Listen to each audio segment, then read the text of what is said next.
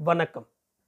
எழுத்தாளர் கி. ராஜநாராயணன் அவர்களின் கோபல்லபுரத்து மக்கள் நாவலின் பதினெட்டாம் அத்தியாயம். கள்ளுக்கடை அந்த ஊரில் அழிந்ததற்கு பிறகு ராஜாநாயக்கரும் அவரது சேக்காளிகளும் பக்கத்து ஊர் எல்லைக்கு போவதை வழக்கமாக கொண்டார்கள்.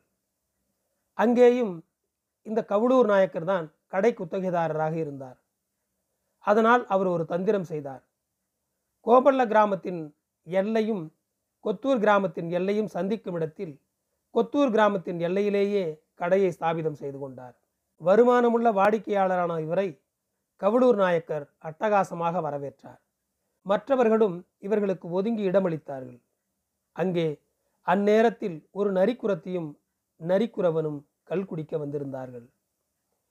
இப்படி வரவேற்பும் உபசரிப்பும் நடக்கிற இந்த துரை யாரோ என்று திகைப்படைந்து ஒரு பெரிய கும்பிடு போட்டு அந்த நரிக்குறவ தம்பதி மழலை தமிழில் மைனரை போற்றி புகழ்ந்தார்கள்.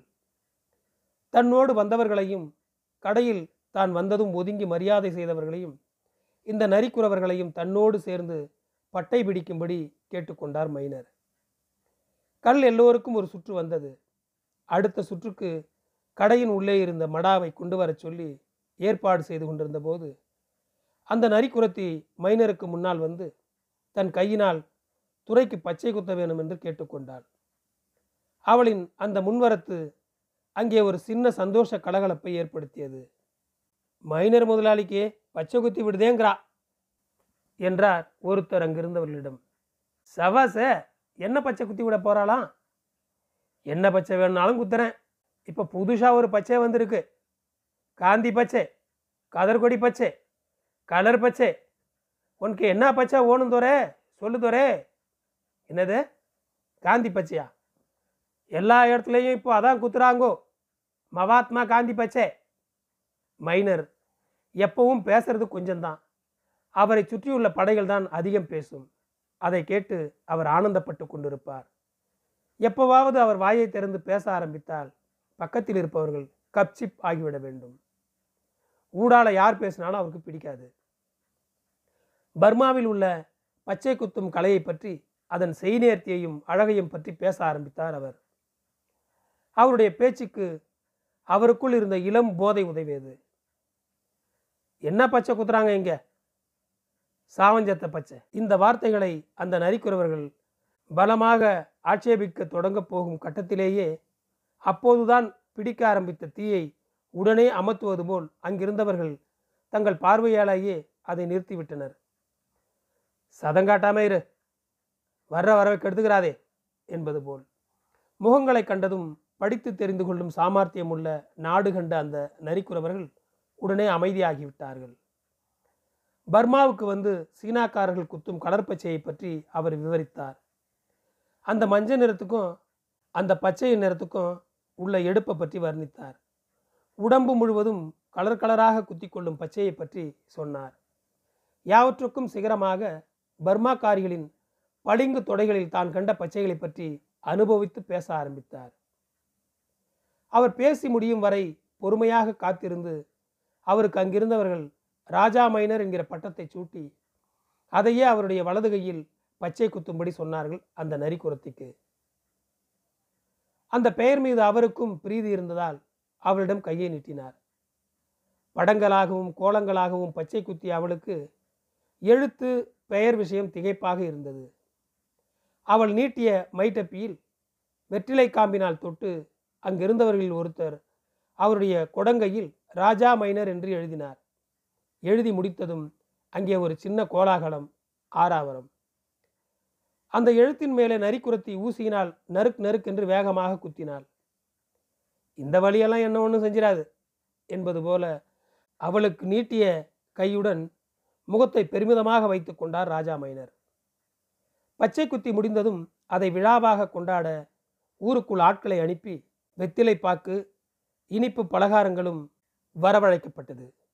இதை கேள்விப்பட்ட பலர் ஊருக்குள்ளிருந்து கள்ளுக்கடையை பார்க்க வேகமாக வந்தார்கள். வந்தவர்கள் இருந்தவர்கள் எல்லாருக்குமே ராஜா மைனர் கணக்கில் கல் சப்ளை நடந்தது. கல்லுக்கு உபகாரமாக காரங்களிட்ட முறுமுறுப்பான உப்பு கண்டமும் நெத்திலி கருவாடும் தட்டு தட்டாக வந்து கொண்டிருந்தன. பச்சை குத்திய நரிக்குரத்திக்கு ராஜா மைனர் ரூபாய் நோட்டு ஒன்றை தந்தார் பரிசாக. கூட்டம் பூராவும் அந்த நோட்டை அவளிடமிருந்து வாங்கி அதிசயமாக பார்த்தது. அந்த ஊரில் அவரிடம் மட்டும்தான் ரூபாய் நோட்டு இருக்கிறது என்று பேசிக்கொண்டார்கள் அந்த ஊருக்கே முதன் முதலில் ரூபாய் நோட்டுகளை கொண்டு வந்தவரே பர்மா நாயக்கர் தான் என்று பேச்சு. பெரிய பணக்காரர்கள் வீட்டில்தான் ரூபாய் நோட்டு இருக்கும் என்று சொன்னார்கள். நுண்ணக்கொண்ட நாயக்கரிடம் மறுநாளே ஒருத்தர் போய் இந்த மாதிரி இப்படி ரூபா நோட்டுன்னு புதுசாக வந்திருக்காமே. மைனர் நாயக்கர் வீட்டில் தான் ரூபா நோட்டு இருக்குது வேறு யார் வீட்லையும் இந்த ஊர்லேயே கிடையாதுன்னு பேசிக்கிடுறாங்களே என்று கேட்டு விட்டார் கேட்டதுக்கு பிறகுதான் நிம்மதியாச்சு அவருக்கு. வாயில் வைத்து கொண்டிருந்த சுருட்டை கையில் எடுத்துக்கொண்டு நுண்ணக்கொண்ட நாயக்கர் சிரித்தார். ம் பிறகு? என்பது போல் இருந்தது அந்த சிரிப்பு. நீ ரூபா நோட்டை பார்த்துருக்கியா? என்று கேட்டார். நாம் பார்த்ததே இல்லை. அவருக்கும் காட்ட வேண்டும் என்று தோன்றியது போலிருக்கு தன்னிடமிருந்த அஞ்சு பத்து நூறு ரூபாய் நோட்டுகளை காண்பித்தார். இதை பற்றிய பேச்சு கள்ளுக்கடையில் ஒரு நாள் வந்தது. இந்த ஊர்லேயே அல்லது இந்த வட்டகையிலே யார்கிட்ட நிறைய பணம் இருக்குது என்பது பற்றி அடிக்கடி பேச்சு வரும். அப்போது கவுளு நாயக்கர் சொன்னார் என்னன்னு நீ நினச்ச நுண்ண கொண்ட நாயக்கர கோட்டையார் வீட்டுக்கு சமதியாக துட்டுலாள்டாவரு என்று சொல்லிவிட்டு திடீரென்று குரலை தாழ்த்தி திருப்பி சொன்னா அவங்களையும் பார்க்காதீங்கன்னு சொல்லுவேன் என்று உதட்டை நமட்டி தலையை மேலும் கீழும் ஓந்தியை போல ஆட்டினார். ஆ வட்டி துட்டு வருதில்லே என்று சொன்னான் வரதன். வட்டி மட்டுமா? ஆடுக என்றார் பக்கத்தில் இருந்தவர். கவுளு நாயக்கர் முகத்தை எரிச்சல் படுவது போல பொய்யாக வைத்துக்கொண்டு உடம்பை முன் கவிந்து அடேய்! என்று தாளக்கமாய் நீட்டி ஆடு ஒன்று எட்டு குட்டி போட்டாலும் அந்த எட்டு குட்டி ஒவ்வொன்றும் எட்டு குட்டி போட்டாலுமே வட்டி துட்டுக்கு ஈடாகுமான்னு என்று சொல்லி நிமிர்ந்தார். ம் என்று ஒரு குரல். நீர் ஒன்று என்பது போல் கேட்டது. புதூர் நாயக்கர் தான் எழுந்திருந்து கொப்பளிக்கும் அளவுக்கு வாய்க்குள் இருந்த போயில எச்சியை துப்பிவிட்டு வந்து தான் அறிந்து வைத்திருந்த ஒரு உண்மையை அந்த கூட்டத்தில் அவிழ்த்தார். ஊருக்கெல்லாம் தெரிந்த கதைதான் என்றாலும் அதை திரும்பவும் சொல்லி பார்ப்பதில் ஒருவித குரூர வியப்பு. முப்பது வருஷம் வாழ்ந்ததும் இல்லை முப்பது வருஷம் கெட்டதும் இல்லை என்பது கிராமத்தில் சொல்லப்படும் ஒரு சொலவம். ஒரு மனிதனுக்கோ ஒரு குடும்பத்துக்கோ ஏழ்மையானாலும் சரி சீர்மையானாலும் சரி முப்பது வருஷங்களுக்கு தான். சுழலும் சக்கரம் போல கீழே உள்ளது மேலேயும் மேலே உள்ளது கீழேயும் இப்படி மாறி மாறி வரும் என்கிறது. ஆனால் கோட்டையார் வீடோ ஏழு தலைமுறையாக அன்னு கண்டது அப்படியே அழுங்காமல் தெரிவது எப்படி? ஜனங்களுக்கு இது அதிசயமாக இருந்தது. கிராமத்தில் இப்போது புதுசு புதுசாக குடியேறியவர்களும் கூட கோட்டையாரையும் மிஞ்சிய அளவுக்கு துட்டு இருக்குமோ என்றெல்லாம் நினைக்க வைத்தது. என்றாலும் கோட்டையார் வீட்டை பார்க்கும்போது ஏற்படுகிற மலைப்பு மரியாதை இவர்கள் பேரில் வருவதில்லை. இந்த அடிப்படைக்கு ஒரு கதை ஜனங்களிடம் புழங்கி வந்தது. கோயிலை சக்கையை துப்பிவிட்டு வந்து புதூர் நாயக்கர் சொல்லத் தொடங்கினார். சீதேவி வந்து ஒரு குடும்பத்துக்குள்ளே தங்கிவிட்டா கேட்க வேண்டாம் சௌகரிய சுகபோகங்களுக்கு. அப்படி கொண்டு வருகிற சீதேவியை நாம் எம்புட்டு தான் கவனமாக பார்த்து கொண்டாலும் நாள் ஆக ஆக அவளுக்கு அங்கே இருக்க பிடிக்காதாம். அப்படி ஒரு குணம். ஒரு செல்ல குழந்தையின் சினுக்கட்டத்துடன் நான் போகிறேன் நான் போகிறேன் என்று முனையும் கொண்டே இருப்பாளாம்.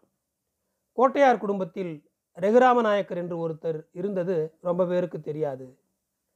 கோவிந்தப்ப நாயக்கருடைய இரண்டாம் தாரத்தின் கடைசி பிள்ளை. கப்பல் போன்ற அந்த வீட்டின் ஒரு அறையில் அவர் நோயாளியாகவே கிடந்தார்.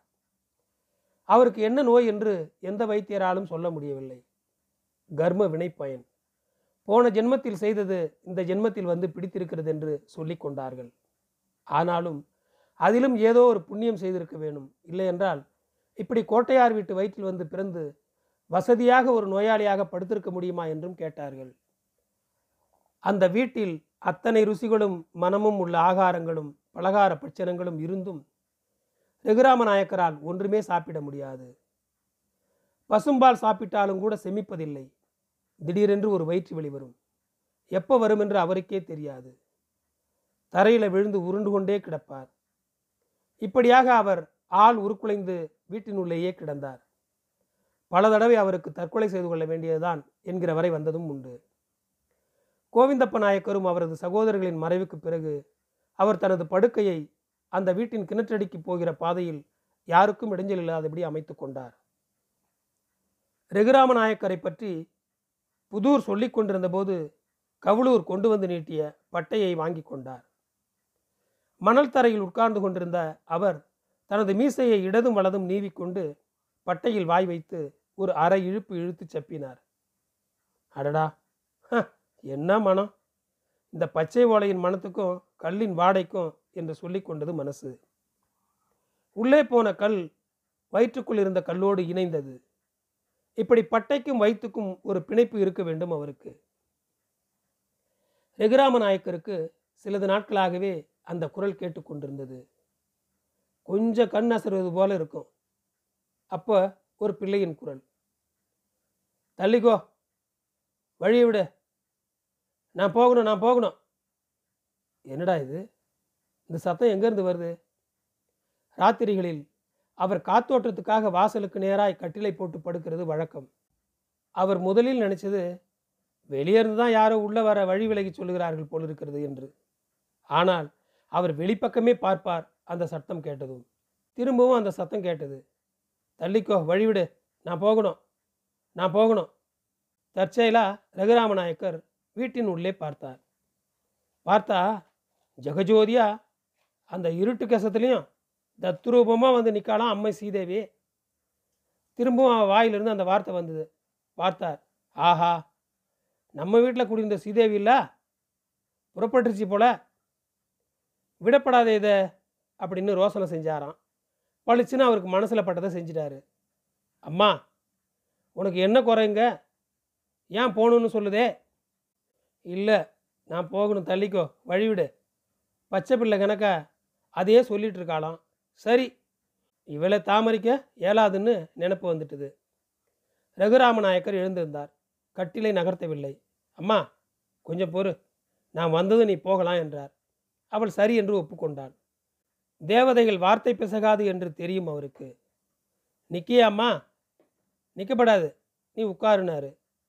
கதையை கேட்டுக்கொண்டிருந்தவர்களுக்கு ஆச்சரியம். ரகுராம நாயக்கர் அப்படி அவளை அதிகாரம் பண்ணியிருக்காரே என்று பட்டையிலிருந்து மெதுவாக ஒரு இழுப்பு இழுத்து சப்பினார் புதூர். பிறகு தொடர்ந்தார். அவர் பட்டையை சப்புவதற்கு எடுத்துக்கொண்ட அந்த இடைவெளி நேரத்தில் கவுளூர் சொன்னார் லட்சுமி ஒன்று உட்கார்ந்து தான் இருக்கணும். நிற்கப்படாது நின்றுட்டா கிளம்பிட்டான்னு அர்த்தம். அதனால தான் உட்காருன்னு சொன்னது. கவுளூர் சொல்லி நிறுத்தியதும் புதூர் தொடர்ந்தார் ஒரு ஓங்கி அழுத்தத்துடன். உக்காந்துட்டா. என்று நேரில் பார்த்தது போல சொல்லி மகிழ்ந்தார். விறுவிறுன்னு போய் பக்கத்தில் இருக்கிற கிணத்துல குதிச்சு கதையை முடிச்சுக்கிட்டார் ரகுராம் நாயக்கர். கதையை அங்கே இருந்தவர்களில் புதுசாக கேட்டவர்களுக்கு கடைசியில் வேகமாக புதூர் சொன்னதை விளங்கி கொள்ள முடியவில்லை. தெரிந்த பக்கத்தில் இருந்தவர்கள் விளக்கி சொன்ன பிறகுதான் தெரிந்தது. எப்படி ஒரு தந்திரம் பண்ணி உயிரை கொடுத்து சீதேவியை அந்த வீட்டில் அவர் நிலைநிறுத்தினார் என்று. சொக்கையர் கள்ளுக்கடைக்கு ஒரு வாடிக்கையாக வந்து சேர்ந்ததே தனி கதை அவர் சூட்டு நோய் தாங்காமல் துன்பப்பட்டார். பார்க்காத வைத்தியமில்லை. கடைசியில் நாட்டு வைத்தியர்கள் அவருக்கு சொன்ன அறிவுரை ஒரு மண்டலம் பணம்பால் சாப்பிட வேண்டும் என்பது. கொஞ்சம் குணம் தெரிந்தது போல் இருந்தது. கவுளூர் தான் சொன்னார் பனம்பாலை விட கல் தான் இதுக்கு சொன்னாங்காம் என்று. சரி அதோட புளிப்பையும் தான் பார்த்துருவோமே என்று வந்து விட்டார் கடைக்கு. சாப்பிடுகிற வரை ஒன்றுமில்லை. நிறுத்திவிட்டால் திரும்பவும் சூடு பிடித்து பிராணனை வாங்குகிறது. வைத்தியத்துக்கு என்று ஆரம்பித்து நிரந்தரமாகிவிட்டது. தடுமன் பிடித்திருக்கும் போது மூக்கடைப்பு பொடி போட ஆரம்பித்து பிறகு அதே ராப்தா ஆகிவிடுவது போல. சொக்கையர் கள்ளுக்கடைக்கு வருகிற நேரமும் தோரணையுமே ஒரு அலாதி. அவர் கடைக்கு வந்துவிட்டார் என்றாலே கள்ளுக்கடை களை கட்டிவிடும். சாயங்காலமானால் கூட்டம் நெறிபறியாக இருக்கும். அதை தவிர்க்க அவர் நிழல் சரிய ஆரம்பித்த உடனேயே வந்து விடுகிறது. தூரத்தில் அவர் வரும்போதே கடையில் உள்ளவர்கள் ஏ அந்தா பாடுறா ஐயர் வார வரத்த என்பான் ஒருத்தன். ஏ பாவி மட்ட மனுஷன் தூசி வராரே என்பான் மற்றொருவன். கல் அப்படி அவரை இங்கே இழுத்து கொண்டு வருகிறது என்ற அர்த்தத்தில். அவர் பிள்ளையார் கோவில் பூசையை முடித்துவிட்டு வருகிற நேரம் அது. ஊருக்கு மேற்கே வெயில் உகந்த விநாயகர் கோவில் இருக்கிறது. வெயில் மட்டும் இல்லை மழை பனி காற்று எல்லாமே அந்த விநாயகருக்கு உகந்ததுதான். என்றாலும் இவைகளிலெல்லாம் அதிகம் கிடைப்பது இந்த கரிசல் காட்டு வேணாவியில்தான் நன்றி. தொடரும்.